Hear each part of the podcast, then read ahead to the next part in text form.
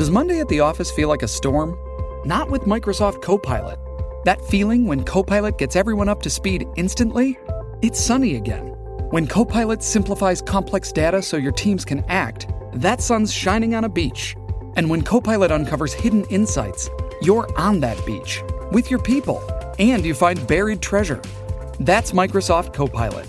Learn more at Microsoft.com/slash AI for all.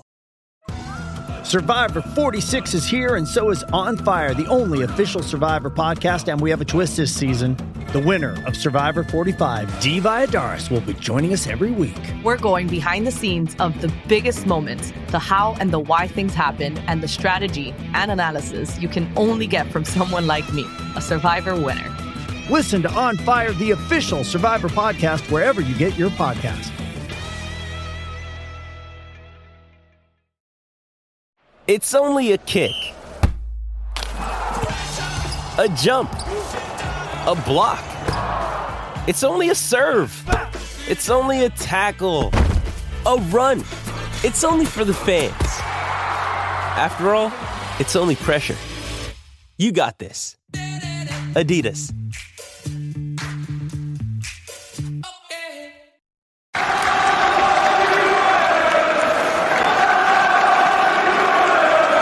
Hi everybody, Russ from My Hammers 11. I hope you're safe and well. If you're new to the channel, please consider subscribing, hitting the bell icon so you know every time we put new videos on. As always, we'd like to thank our channel sponsors, Untuck It. Check them out in the description below. Lots of Black Friday deals for your untucked shirts and t-shirts and stuff like that, so keep an eye out for them. We have another ex-Hammer playing for playing for us, uh, talking to us today.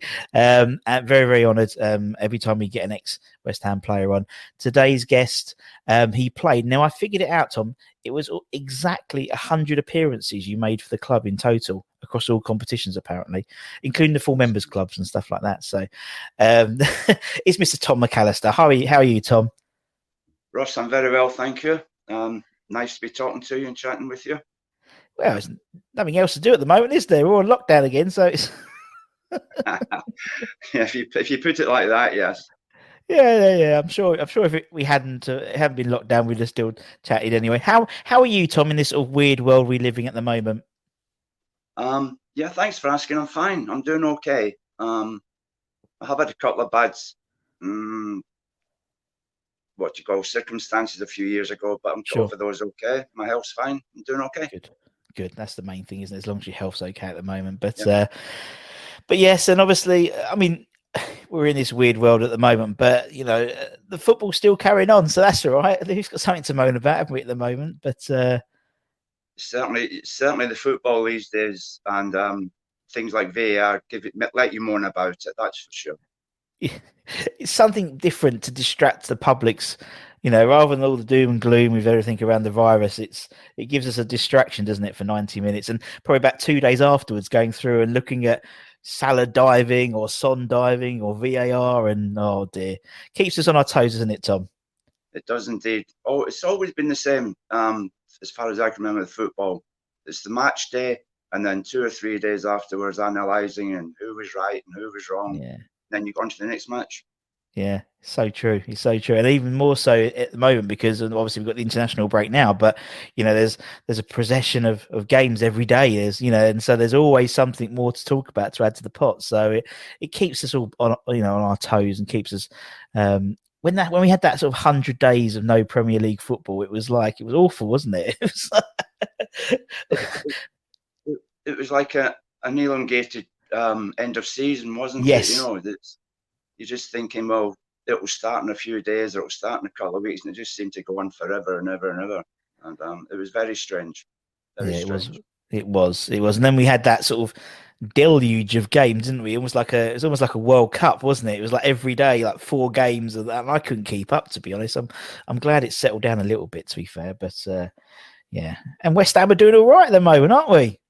They're doing good. They're doing very good. Um, I, I don't think they're doing any more than a reasonable person would expect them to do. No. You know, I think when they're struggling a little bit, people are very surprised at that. Certainly, people who've been associated with the club. I think they're doing okay, and I think they'll have a good season. Yes. Yeah, I think we will. I think uh, I think your man Moyes has got a, got a bit of a tune out of him, and I think he's the right man for the job. I'm very um, it just seems, you know, I mean, we talk about you know when, when new managers come in and new regimes and stuff they talk about a project don't they? We want to want to start a project or, or players getting attracted by a project. And actually now i can see a project being built. You know what i mean? He just seems to be putting the right pieces the right backroom staff getting the right recruitment in. And um, yeah I'm, I'm, I'm hopeful for a good season this season. And obviously on saturday beating fulham you know traditionally we we always stumble when we play the teams we should be beating, you know. And so it was nice to win a bit ugly on Saturday. Yeah, we should have. Yeah, of course it is. Yeah. Um, but going back to David Moyes, that what's happening there, I think he's got his his game plan there. He's got yeah. his his pieces, as you say. It's just whether he's going to be allowed to to get on with that. You know, there's always mm. people mm. above or on the outskirts who can block those things. But if he's left mm. to do his thing, I think he'll be fine. Yeah, definitely. And I think we need that at the moment. You know, we need some stability. Obviously, you know, during your days, you had, you know, managers were there for a long time um, and building, like, building sort of a succession plan and building, building, and building. But with chopping and changing of managers, not just at West Ham, but obviously the, the modern day, you don't get that sort of sort of you know almost like a historical you know it was like a succession plan wasn't it at west ham during the days where you know you had greenwood then you had Lyall and it was like and then Lyall was looking at people who could become coaches and stuff and you don't get that now. It's almost chopping and changing all the time isn't it? Which is which is a shame really because um you don't get that sort of that sort of lineage anymore now, which is um, which is awful. I don't enjoy it really because everything changes. New manager comes in, he brings all his new staff in, new players, and you just don't know where you are as a club really. Unfortunately, uh, invariably that lasts for maybe two or three years, and then it all starts again. Yeah, you know exactly. So going going back to my time with when John Lyall was there, he he he told me something. He probably told a lot of the players the same thing. He didn't change, but every three, two or three years, he would change certain players. He yeah. knew that it was time to get get them somewhere else and bring in other players. So it, mm. the structure was always the same, but it was just the the players changed slightly. You know, yeah. so John had a, a good game plan like that.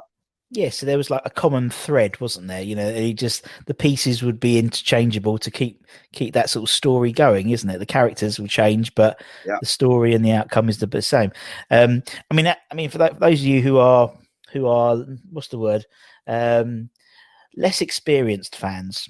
That we'll, we'll call them less experienced fans. You might not know Tom's Tom's career particularly well, so we'll be going through it and talking about it. But obviously, Tom Tom joined um, in the early 80s, in 81, I believe. And what I usually do, Tom, is when we have fans come on, I ask why they become a West Ham fan. But for players, I ask why they became a West Ham player. So why how did how did it all how did the transfer um you know you signing for West Ham how did that all start what was the what was the story behind it well, initially, to say why did I become a West Ham player, I think yeah. to use a modern phrase, it would be a no-brainer. Yeah. And to have the chance and not take it. Um, the situation was, Russ, I, I was treading water. I was in the third division with Swindon Town. I couldn't get a game. Yeah. So they loaned me out to Bristol Rovers for the last two months of the, that season, which coincidentally was the season that West Ham got promotion. Yeah. And Bristol Rovers were fighting relegation. Um, and West Ham were apparently going to sign the Bristol Rovers goalkeeper, a young lad, Phil Kite, I believe he was called. So they kept sending Ernie Gregory, Uncle Ern, down to watch Bristol Rovers. But I was playing, and I was just having a period there. It was like playing for fun. Everything I did worked. Yeah. So on the last game of the season, we had to come to Upton Park. Uh, the Hammers had to win to win the championship, and we had to win to stay up. Well, it was hmm. only going to go one way, to be honest with you. Um, but West Ham beat us 2 0, and that was the only game that the Rovers lost while I was there. So that was it. We were off on the bus back to Bristol. I went home to Swindon. My loan period at Bristol Rovers was up. I was back at Swindon under contract there.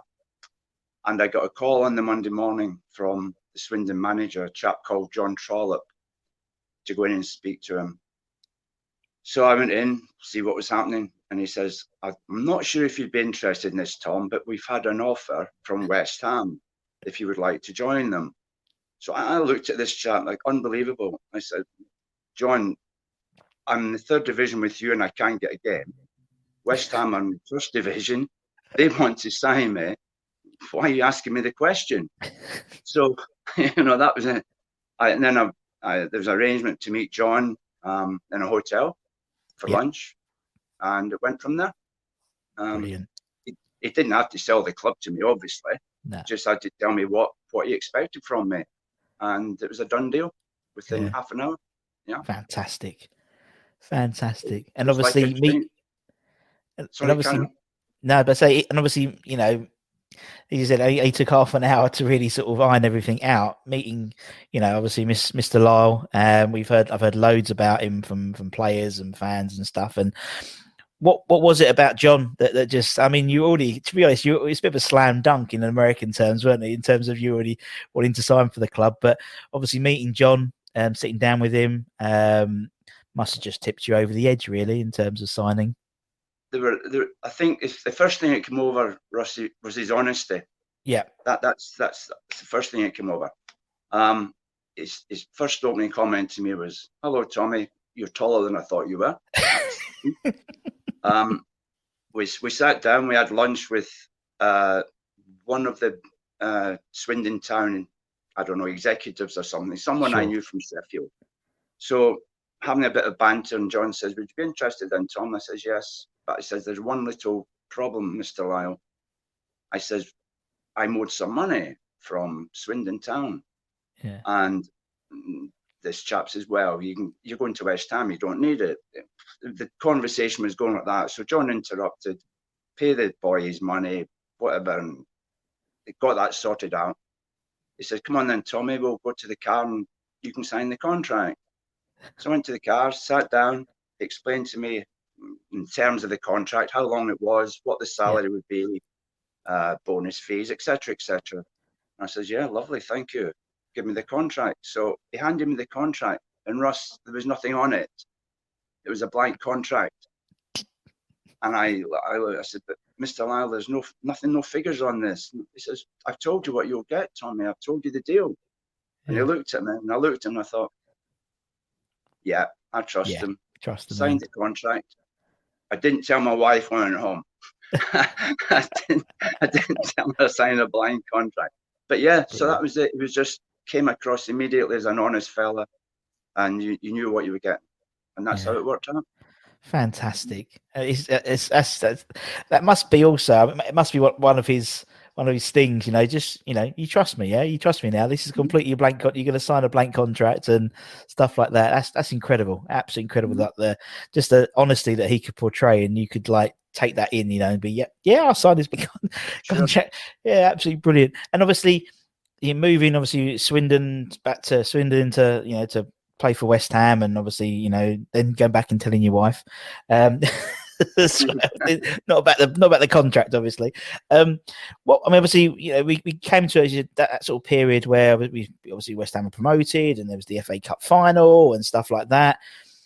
Was was there any what's the word I'm thinking about? Was was there any apprehension turning up training the first training session? And it's obviously you know from Swindon now you're now you're playing at West Ham and won the FA Cup and stuff like that recently, and uh, yeah. all these sort of not superstars but all these sort of players now.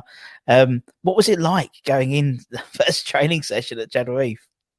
Uh, it, it it was it, it, it was quite strange to be back in in a club at that level. Um, sure. But bearing in mind, I you know, I'd been a professional footballer from 17. Of course. And I'd, I'd played in the old first division with Chefs. So I was quite well hmm. experienced. Mm. But the moment I walked into Chadwell Heath, about half past nine in the morning, John says, Hi, introduced me to the staff, got me a cup of tea. I sat down and and he says, uh, Tommy, I want you to meet Ray, Ray Stewart. He says, He'll yeah. take care of you. Everything yeah. you want, ask him. And from that was it. Ray, you know, he was my buddy all the way through. Uh, and every player that came in, uh, they were amazing. You know, it wasn't they were the they were those players, and I was some second class player coming in. They just took me as I was. It was fine. Yeah, really, really nice bunch of chaps. Yeah, exactly. And I mean, you know, and as when we just before we started recording, you know, we were talking about when we go to talk about the eleven a bit later on. But you know, you said, you know, looking back at just the, the caliber and the number of fantastic players that you played with. I mean, you was there from eighty one to eighty nine, I believe. Yeah, that that was uh, you know, in terms of the modern West Ham history, that was our pomp, really, wasn't it? We had the 83-84 season, 85-86 and and you know unfortunately you know it's it's like you know because i was i was going through all the all the stats and obviously that 84 85 season where you know you were you were you were really good. Yeah, that's that was that was a great season. And then you got injured just in the April, and and very similar to Billy actually, you missed that whole 85, 80 boys of 86 season, didn't you? Unfortunately, um, yeah. I think it was wasn't it two years? I think it was literally two years to the day. I think you I think you got injured on the eighth of eighth of April, and I think you played the next game. It was the Arsenal game, 8th of April, two years later. What's that like being out for such a long period? Um, in most, uh, to be honest, my experience, Russ, at other clubs, it'd be annoying. I yeah. think that's the best word. Yeah. Um, but there, there, it was fine. For some reason, you know, you, you knew that you were still being treated fairly. You were yeah. still appreciated, and if the opportunity arose or the need arose, you would be back playing where you hoped to be. So yeah. it, when you're injured, you're frustrated. Um, mm. But when you're fit again and can't get in the side for various reasons, it's annoying. But there, it didn't enter my mind. You know, yeah. it sort of took me back to the initial reason I was taken there was to be an understudy to Phil. Yeah. But you know, obviously, after having played for a while, you think, well, I'm I'm slightly better than that. But it was still a case of accepting the scenario. Again, sure. it goes back to John because if you know if the circumstances were right, John would put me in mm. if the opportunity arose. So I was fine with that. Yeah. Yeah. And it's sort of like, you know, obviously, because it was like, so 84, 85, and then obviously, then like you had 87, 88, where you played, I think you only missed one game as well. So it's almost like you were, you and Phil were doing this, you know, sort of t- tag teaming each other for the seasons. And uh, I mean, it's, it's, you know, obviously I did, I was did a little bit of research when I was when I was looking at it. I was looking at 84 85 season and I and I saw the uh, the penalty save at the Watford game, you know, because Graham Taylor's team were flying then and you saved um, Sterling's penalty, didn't you? Or Sterling's penalty and um, and also was it the is it the Chelsea game where there was I think it was Colin Lee, you saved the penalty, rebound was scored, the ref then made it be be taken, and exactly the same thing happened again. Um, that was that was a that was a great season for you personally, wasn't it? The 84, 85 season, I think. Yeah, yeah, it was. Um, those type of seasons, when things are going well for you, you, yeah, the season just flows. You know, you're enjoying it, you're having fun, you're taking it serious, but you seem to have the thing in the back of your head that whatever you're trying to do is going to happen. And I suppose yeah. that's the same for any outfield player as well. You know, sure. if it's going well, they're enjoying it and you're not worried about the next game and then that. So it was good. Uh, you know, periods like that are fine. Yeah, it is. I know what you mean. It, it, yeah, you saw that. You said, you know, they can, and it's it's same with teams, isn't it? Sometimes teams just have the luck. So, um, so you have that luck, don't you? Where you, you know everything just falls for you down at the moment. So, um, that was definitely that period, and obviously, you know, we, I mean, as I said, you know, for some people, those people that are not less educated but they're less experienced, obviously the 80, the 83, 84, we were sort of riding high as a club and we just fell by the wayside and finished ninth. Obviously, everyone knows about 85, 86. Um, and it just seemed to be, you know, a really, a really sort of really good period for West Ham in terms of league success, you know, because we were sort of riding high and it was really, you know, I was unfortunately, it wasn't sort of, wasn't really following football at the time. I was only for about four or five. Sorry, John. Sorry, everybody. Tom at the time, you know. Um, but it was but going back. yeah, exactly. but looking back at it, um, obviously for the highlights and stuff now, it's a, it's a, it was a, it was a great time, as you said, in terms of West Ham, and you know, Mr. Mr. Lyall was the person who, who made it, wasn't it? In terms of that, but as you said, the characters, you know, he had some real characters. I mean, obviously, you know, there just seemed to be a, a constant procession of characters, wasn't there? So they brought new mm. new blood every sort of couple of seasons, and uh, each one sort of carried on with the last one carried off, really, wasn't it? In terms, what was yeah. the what was the dressing room like? It must have been a, a, real good, fun dressing room, I think, with those characters. Yes, it, it, it was a happy dressing room. Um, as and go back for a moment there and say even the players that thought they should have been in or weren't in the team, they were still part of it. Um, and yeah, it was full of different sorts of people. You know, you had um, Billy, who you know Bonzo. He walked in. He wasn't the the most chatty over loud person, but you knew he was there, and if he had something to say or whatever, yeah. then you had your, you know, the Dev. Dev, you know, just wouldn't shut up. He was always coming out with, with jokes like that, you know, and you'd get somebody who would always bounce off him. Uh, Tonka, Ray Stewart, he always has something to say, but it was most more like grumpiness, you know. But it was great. It was a really, really good place to be. Absolutely. Yeah. yeah. And the one thing I can say, um, unless I've forgotten, I never saw players fall out or have arguments in the train on the training ground, in the uh, the changing room, or on a match day. Yeah. You know, nobody turned around and pointed fingers or blamed somebody for this or something for that. It was just everybody was in it together, and that's the way it was and that was important. And you got that sense of team spirit. I mean even now you know obviously everyone sort of seems to be in contact with each other and stuff like that. And it's it's again it's it's indicative of, of, of football at that time where people would stay around for a, a, fair whack of time wouldn't they? Not just the managers but the players as well you know. We had um we had reg on and um reg was saying he's he's every i think he was there for 11 years or something like every year bar one was a testimonial year and um, and that just breeds that togetherness, that team spirit, isn't it? And um, it, you just get a real sense of that when you talk about people who have played in in your era at West Ham. They've all they've all got that togetherness, and as you said, like the Tonka, and you know, and you know, you probably still chat to them all. And I know that obviously, you know, we know Len, old Len Herbert, bless him, and uh, and he does all the you know the, the, the evenings when we can go back and do evenings would be good so it's great all, all, you guys still sort of you know converse with one another. I mean, I don't see that now in the modern day. Do you know what I mean? I wouldn't yeah. see in about 30 years' time Felipe Anderson turning up to the Frinton Golf Club and doing an evening or something like no, I, I, think you're right there. But, but I think that goes down to the, the modern football players. They know they maybe do two years at one place and yeah. they know they're going to move on. Um, so the, there's not the time there to develop those relationships uh, as as it was back in the day with us, you know. So yeah, yeah I think the modern day game's got a lot to do with that.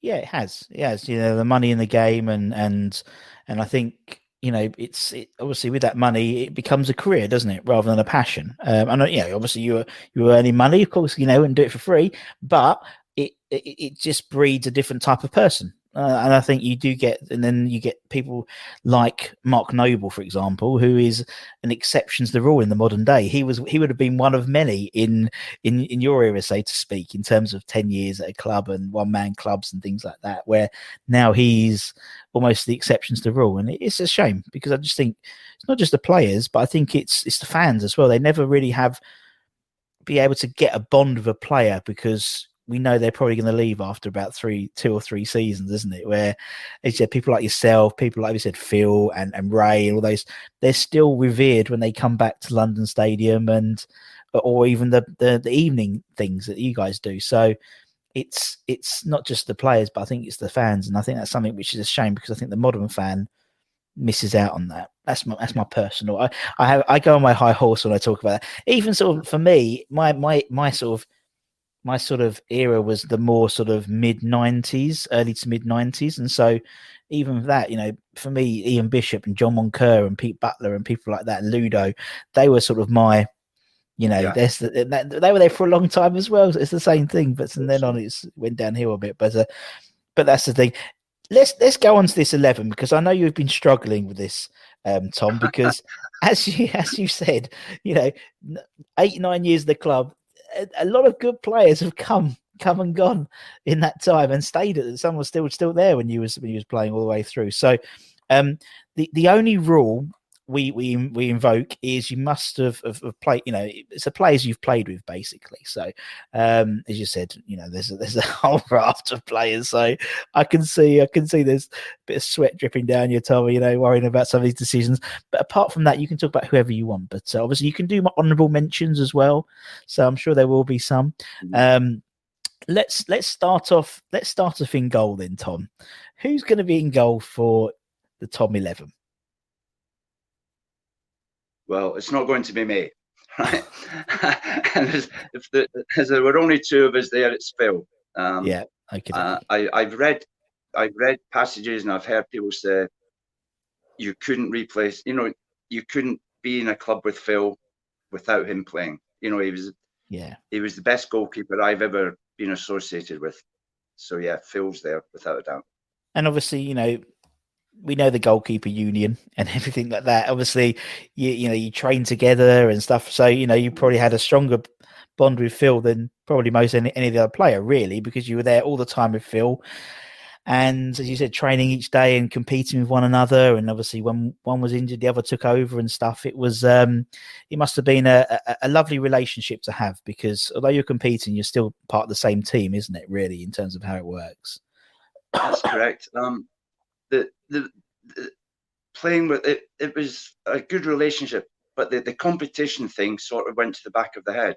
Sure. But I didn't. I didn't look on it as competition. I just looked on it as working with someone, uh, learning from someone. Um, I think he also appreciated that there was somebody behind him.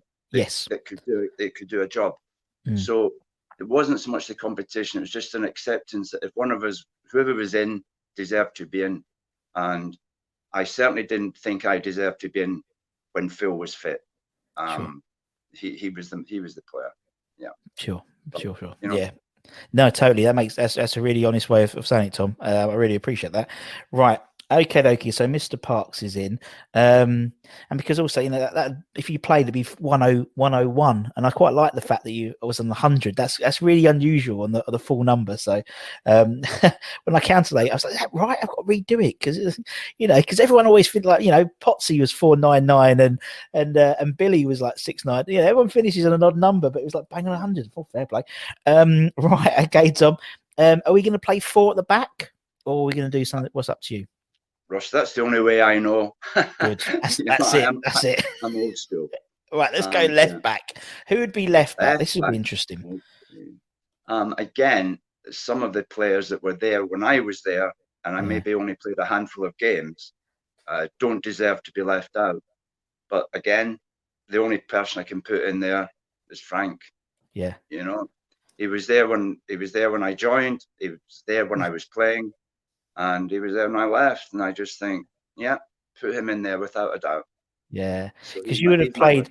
You played a handful of games with Julian, if I remember, towards the end of your of your time at West Ham, wouldn't it as well? So, um, but as you said, Frank was there, and Frank's one of those players. I, you know, I'm, I'm it's one of my new my new sort of um no, I, don't, I can't remember the word. My, my brain's gone to mush, but it's one of my new things. I want to try and get some more recognition for Frank because he doesn't seem, he's never, he's always, he's not, never, you know, considering how many games he played for West Ham and, and, and, and the period he played for West Ham, you know, he, he doesn't get the recognition he deserves, I don't think, in the modern day because maybe because of his son and, you know, connotations son, yeah. and stuff. But, it's a shame because the man was was West Ham through and through, and you know to play you know as many games as he did and not have that sort of recognition outside of people who are you know because obviously I know about you know Bobby Moore and Billy Bonds and all that type of, but Frank Lampard Senior is almost seen as not the afterthought, but it's like a you know he's the next one down, and that, he should be up there with them guys. And um, yeah, and, absolutely. And, I think I think Russ, if I could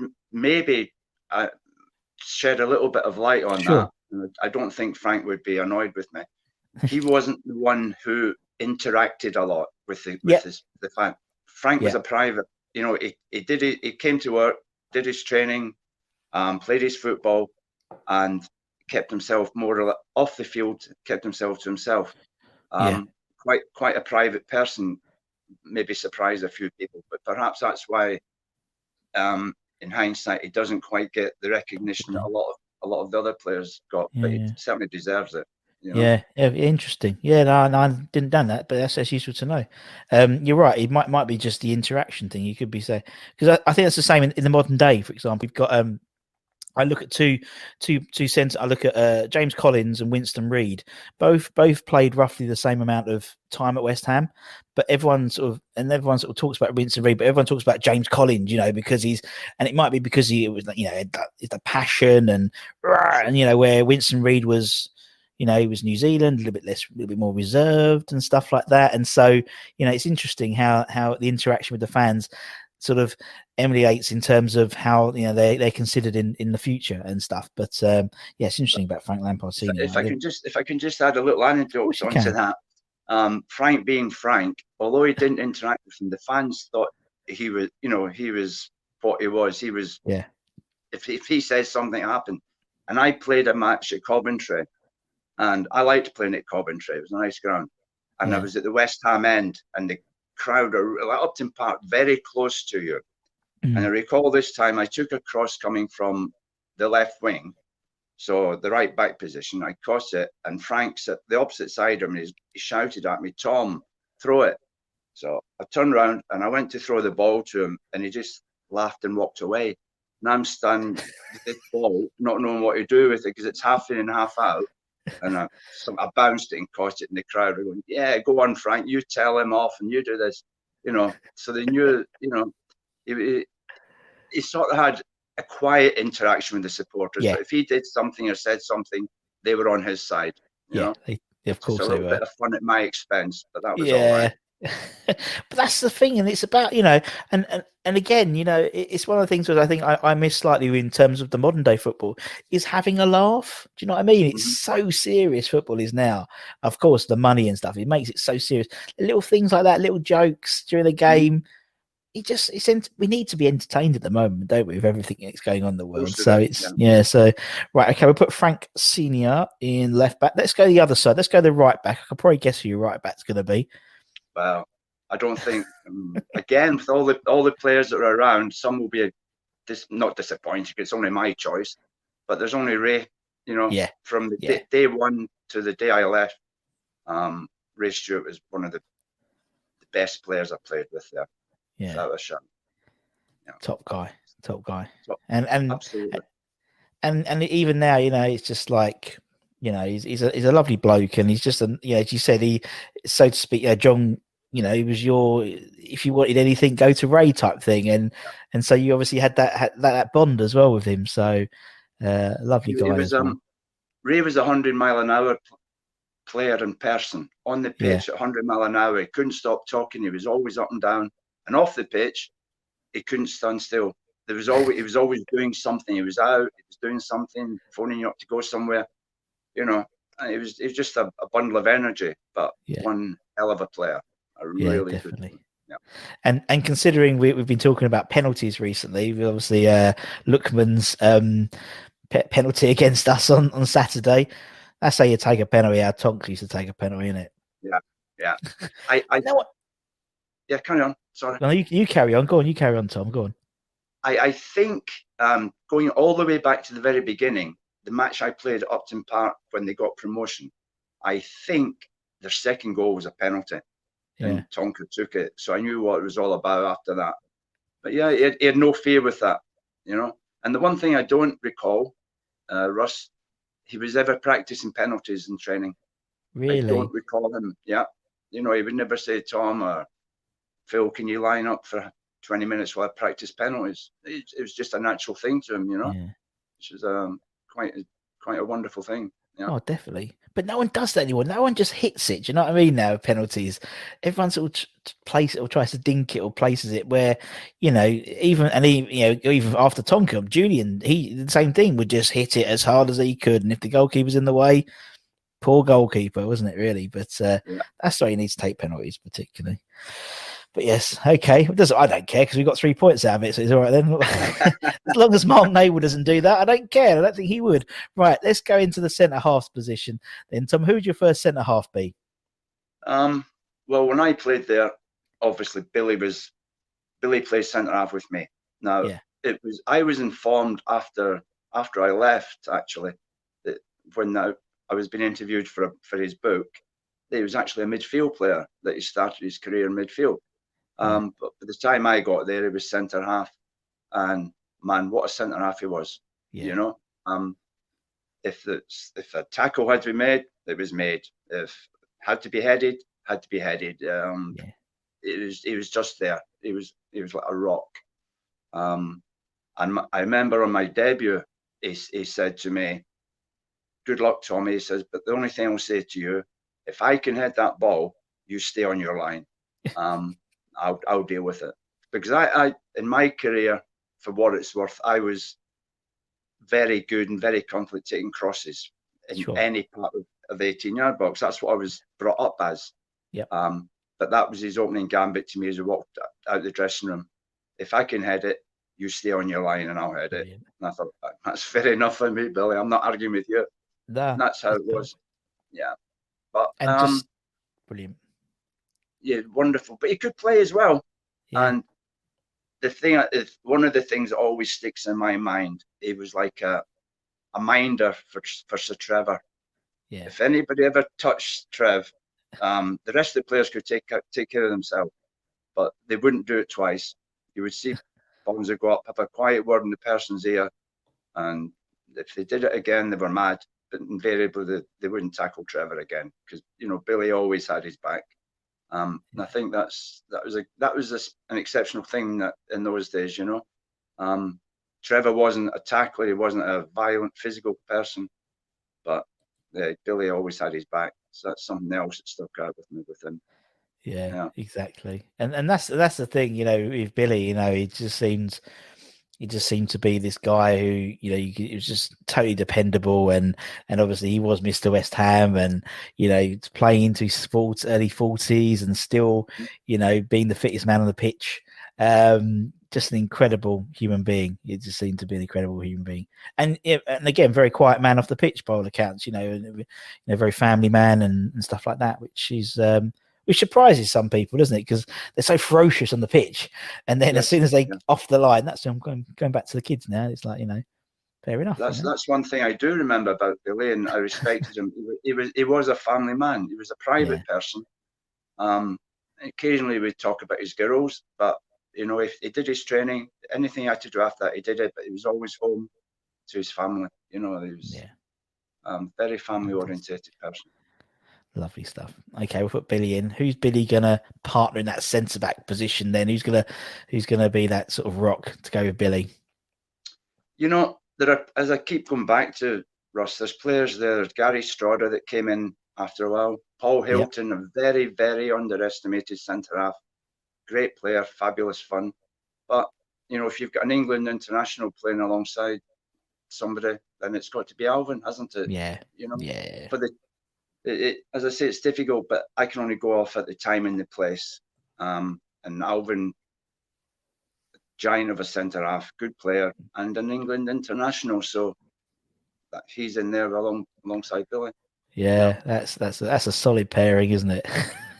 God, when it when it was working, it was working. Yeah, you know? um, and it invariably was working. It didn't mean we won every game or didn't lose any goals, but yeah, again, you have to remember there were good players up against them, but they were oh, uh, a good twosome, a good twosome yeah. in harmony. Yeah. Brilliant. Okay, right. We'll put we'll put uh, we'll put Sir Alvin in. Um, right. So let's move into midfield then, Tom. Um, we're gonna we should what what four in midfield? Four midfield. Yeah. I say that's what I'm used to. Two yeah, wide, good. two Just, in the middle. Yeah, that's it. Okay, we'll go. Let's go left, left mid, left wide, left wide, left midfield, left wing, whatever you want to call it. Who should we put on there then, Tom? is there any is there any doubt or any argument that it would be Alan Devonshire? No, I was about to say I could probably guess that one. Yeah. what an incredible player. Just a fabulous player. Um, it, it was I, I, I, I used to just watch him the five sides that we played indoors or on the training pitch. Just give him the ball, and you might as well yeah. just walked away because whatever he wanted to do, he did it with that ball. You know, yeah. It was just amazing. Um, a talent. Uh, I, I have no understanding why he didn't get picked for England is more than I think he did get picked, but yeah, not that many. It, it, it would have been in there all the time, you know. But maybe yeah. it's because he was such an individual. You had, I think, you had to play with Al to understand him, um, because you knew, give him the ball, and you knew what was going to happen. But if, mm. I think if he played against him or watched him, you just think, what's he doing? But he knew what he was doing. He was, yeah. he was just just amazing, amazing. Yeah. What a funny Such lad. A, yeah, you know, nice lad. Yeah, he had for the talent, he had no airs and graces, absolutely none. Yeah. You know, he was so. And again, he, he came from non-league football, where yeah. you learn your roots and mm. everything. After that, everything's a bonus. You know, yeah. so yeah. Yeah, top guy. top guy. You, you, couldn't have a, you couldn't have a West Ham team of that era not have Devon. Oh no no no no no. And then and and that's and that's something which again I've learned having done this channel is obviously I've been watching a load of a load of sort of you know games in sort of that that sort of era, and and, and someone like Alan Devonshire, you know, doing what he was doing on absolute, you know, sand pitches, you know, it's like bogs of us, bogs of grounds and stuff like that. Could you imagine imagine him on like the bowling green of London Stadium, what he could do there and how much money he'd be worth now? You know, five thousand pounds we paid for him at the time. Um, incredible, incredible. Seems like a nonsense, doesn't it? Yeah, um, it really does. You can't get. Well, I used to, I, I, used to see him in the indoor at Chadwell Heath on the AstroTurf. Yeah. Similar to the pitches they play on nowadays. Yes. It would have just been, it would have been horrendous for defenders. They just, I think that they just walked off the pitch. But, uh, yeah. no point. You know? no point. Trent, Trent, no, Alexander Arnold. Nah, I'm all right, mate. I'm done. I'm done here. But yeah. That's brilliant, man. And it's like, and it's just like, I think someone like with someone like Devonshire, it's like you know, I've really sort of it's become a real education doing this, like watching these players, like doing the season highlights and things like that. And obviously, you know, a lot of it was you know, there was a lot of TV, a lot of TV coverage as well there because there was sort of the blackout coverage as well, which is a shame because a lot of the stuff which you know, typically West Ham were doing really well was as much media coverage as there should have been. But uh, yeah, Dev, and he's a top guy, top bloke. We've had him on, and to be honest, Tom, you know, you, I, you know, I was, I was, very impressed how quickly, you know, no problem at all getting set up for this today. Dev, oh, I had his wife on the phone. I had, you know, he's got press a link with that. Oh, good old Dev. God bless him. Right, okay, we'll put Dev on the left. Let's go the other wing. Let's go on the right. Who's going to be right midfield then, Tom? Uh, now this this has caused me a problem. This really has because I've got to get a player in that midfield, right? Um, and he's not a right winger. But yep. if you asked him to play there, he would. Now I, I played um, with Mark Ward, um, yep. who was outstanding for the beginning. You know, all the time he was there, but his first season it was incredible. Yeah. Um, there's there are players there. I just I don't want to mention because I'm embarrassed to not have them there. Um, and this player, people just say, "Well, why are you putting him on the right wing because it's the only place I can fit him in. and, that, and that would be Jeff Pike. Oh, Pikey, yeah. Um, all the time I was there, Pikey was just, he was just like an engine. If you asked him to do anything, he'd do it. Um, yeah. He was up and down, he could tackle, he could score a goal. He, he was just the, what you would call the workhorse of yes. that team. Yeah. Um, and I, I wouldn't say he was underrated because I think he was very well appreciated. But yeah. I, I, I would struggle for the players I played with over a period of time not to have him in the team. Mm. But because my two centre midfield players, I can't leave them out either. So um, this, is this is hard work. so going to, I'm going to have to put Jeff out there. So yeah. maybe make um, I don't know, shuffle the, yeah, the numbers yeah. around to a modern day team, you know. So I would put Jeff out there because I could not have him not in the side. And you know what's really interesting with with like with players like Jeff Pike and um and even like sort of you know if we go throughout sort of the the sort of generations, Jeff Pike and then um, Pete Butler in sort of the, the, the mid '90s, and then Hayden Mullins in the early 2000s. they're the type of players that when I interview guys like yourselves, they always put them in. Pikey, mm-hmm. or it might be, or it'll be, um, you know, similar. You know, I had like people like Luke Chadwick put like Hayden Mullins right back because he was just so integral to the team.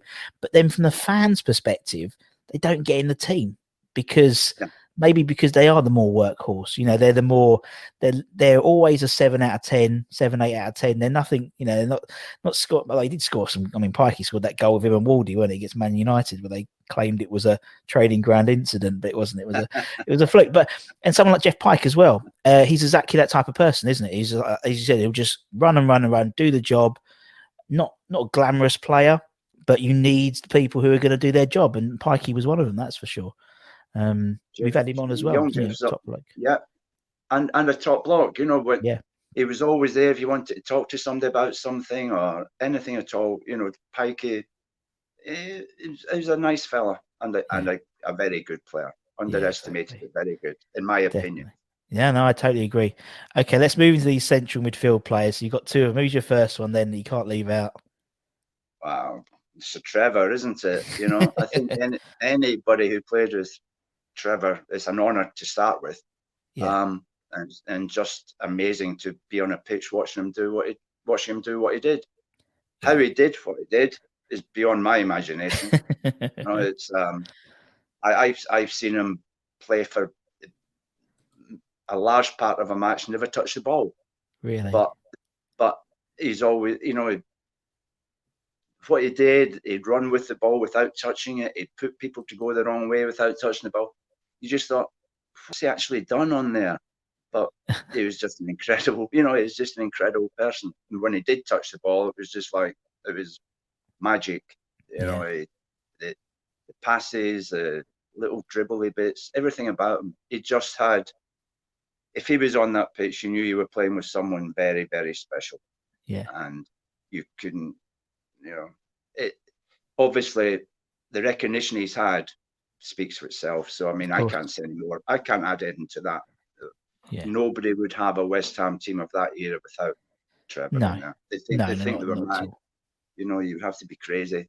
Um. Totally. So yeah, so Trevor. So Trevor. And again, he, he was a very, very quiet. Not, no, mm. he wasn't actually as quiet off the pitch as people think he was. He had a, a subtle sense of humour. He could say something and just let it hang there, and you know, turn away, and everybody think, yeah, you know, that was funny or that was, you know, cute. Yeah, and off the pitch. Coincidentally, his his daughter was in the same class as my daughter at school um, for a couple of years during GCSEs. So I used to see him outside the City of London school um, and the Barbican, you know, waiting to pick our daughters up from school. Yeah, I know. So, yeah, yeah. yeah, it's coincident. You know, how funny. It, it was. I love nice. stuff like that. Yeah, nice just just little anecdotes. Yeah, little little wave, yeah. little wave of pickup. yeah, right, okay. Right. Let's put Sir Trevor in. Okay, who's the next midfield, uh, central midfield player? The second one you can't leave out then. Okay. Well, when I went to West Ham, I was put in the in the reserves um, to nurture and help bring through the young players and, and some of the players I played with in the reserve team that went on to do unbelievable things. You know, um, Ray Houghton, but he didn't yeah. get West Ham let him go. Yeah. The, um, the other one was Paul Ince. You know, I saw Paul from being a schoolboy right through. Um, he played with me in the first team, and he was like a lion. He was just when he was on, he was on. A Bit yeah. sulky, but I, you can't argue. Look what he went on to do. He went to Italy, Manchester United, Liverpool, yeah. etc.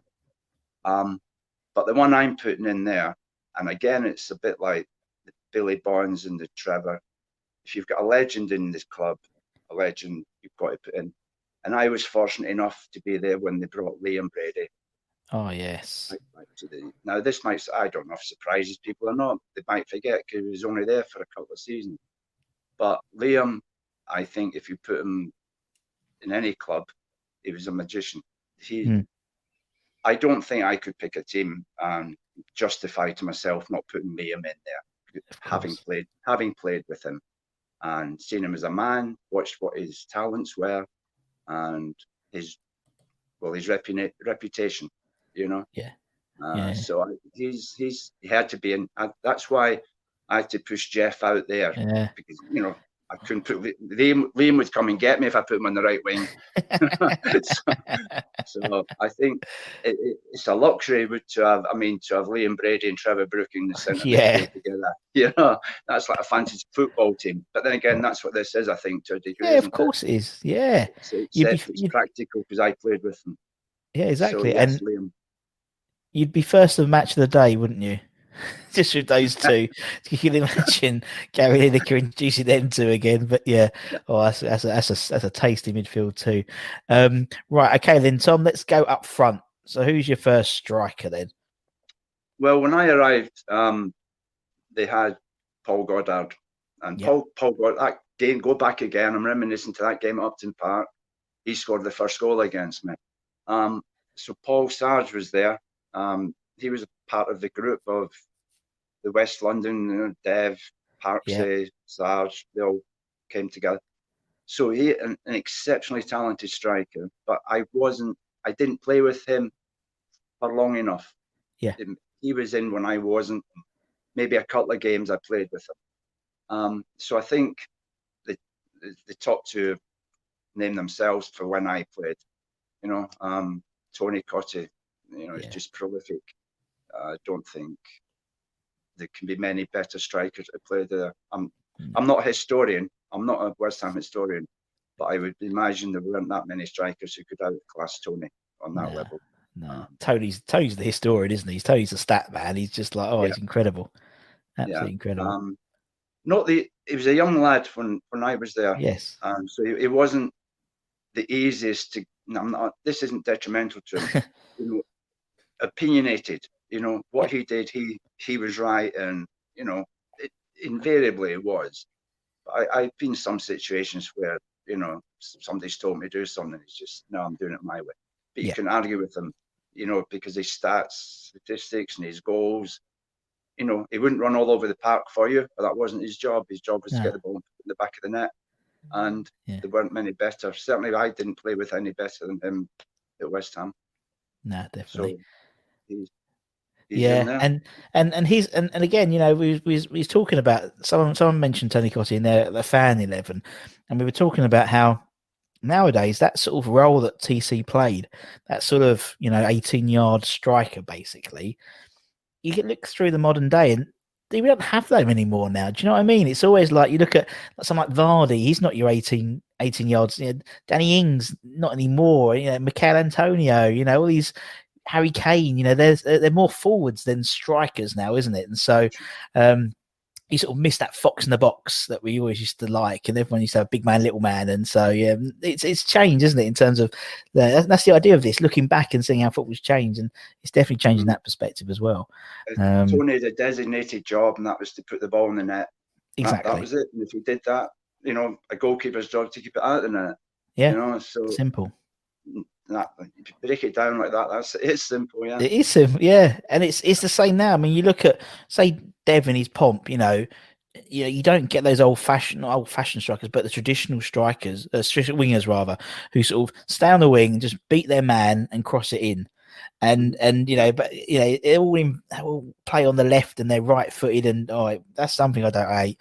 Um, but you know, it's it's something like football can be a really simple game. I think we complicate it so often by it's, playing. It is a simple game. It is. You know? It is. Yeah. But uh, right. Okay. TC. Who's?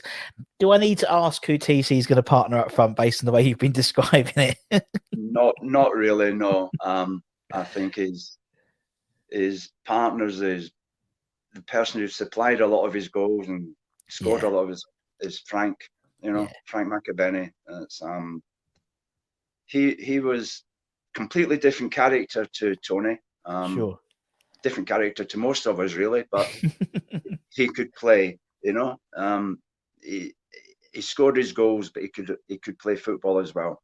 Um, but an individual, very much an individual. He he he could actually, you know, Frank was one of those players who would play to a structure if he was asked to play to a structure, whereas Tony, you know, his job is to score goals. So yeah, and between the two of them, they were unstoppable. Um, they were a partnership. You know, it was like they're both one half of a banana. You know, they just stuck together. The yeah. So Frank and Tony up front. I don't think anybody from that era could argue with those two. No, you know? no, no, no, no, definitely not, definitely not. And uh, and that and that's it. You don't have to worry about it. You've done it now, Tom. It's all done. So you don't have to. all I've got to all I've got to do now is change my phone number all the, for all the ones that I've left out. yeah. Oh, but they, either, they, either that or move. Yeah, just move. Yeah, it's easy enough in it now. Uh, they can't come around your house anymore, so you know they're stuck in. They're locked in for 3 I'm weeks. They'll forget. While, yeah. yeah. they'll forget yeah. by then. You know, come this is Christmas then.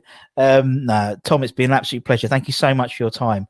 Um, no, it's been really, really, really fun. I've enjoyed it. Absolutely yeah. fun. Thank you so much, and obviously thank you to everyone for watching as well. Um, whether you've been on YouTube, like, share, subscribe, whether it's you know on, on, Spotify, on podcast, give it a share, give it a like.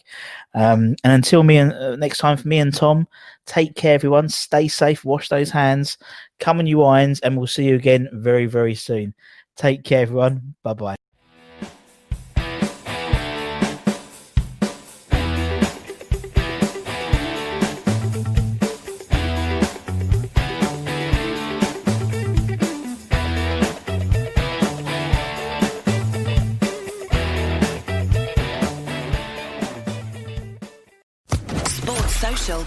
Network. Hello, it is Ryan, and we could all use an extra bright spot in our day, couldn't we? Just to make up for things like sitting in traffic, doing the dishes, counting your steps, you know, all the mundane stuff. That is why I'm such a big fan of Chumba Casino. Chumba Casino has all your favorite social casino style games that you can play for free anytime, anywhere with daily bonuses. That should brighten your day a little. Actually, a lot. So sign up now at chumbacasino.com. That's chumbacasino.com. No purchase necessary. Group. Void were prohibited by law. See terms and conditions. 18 plus.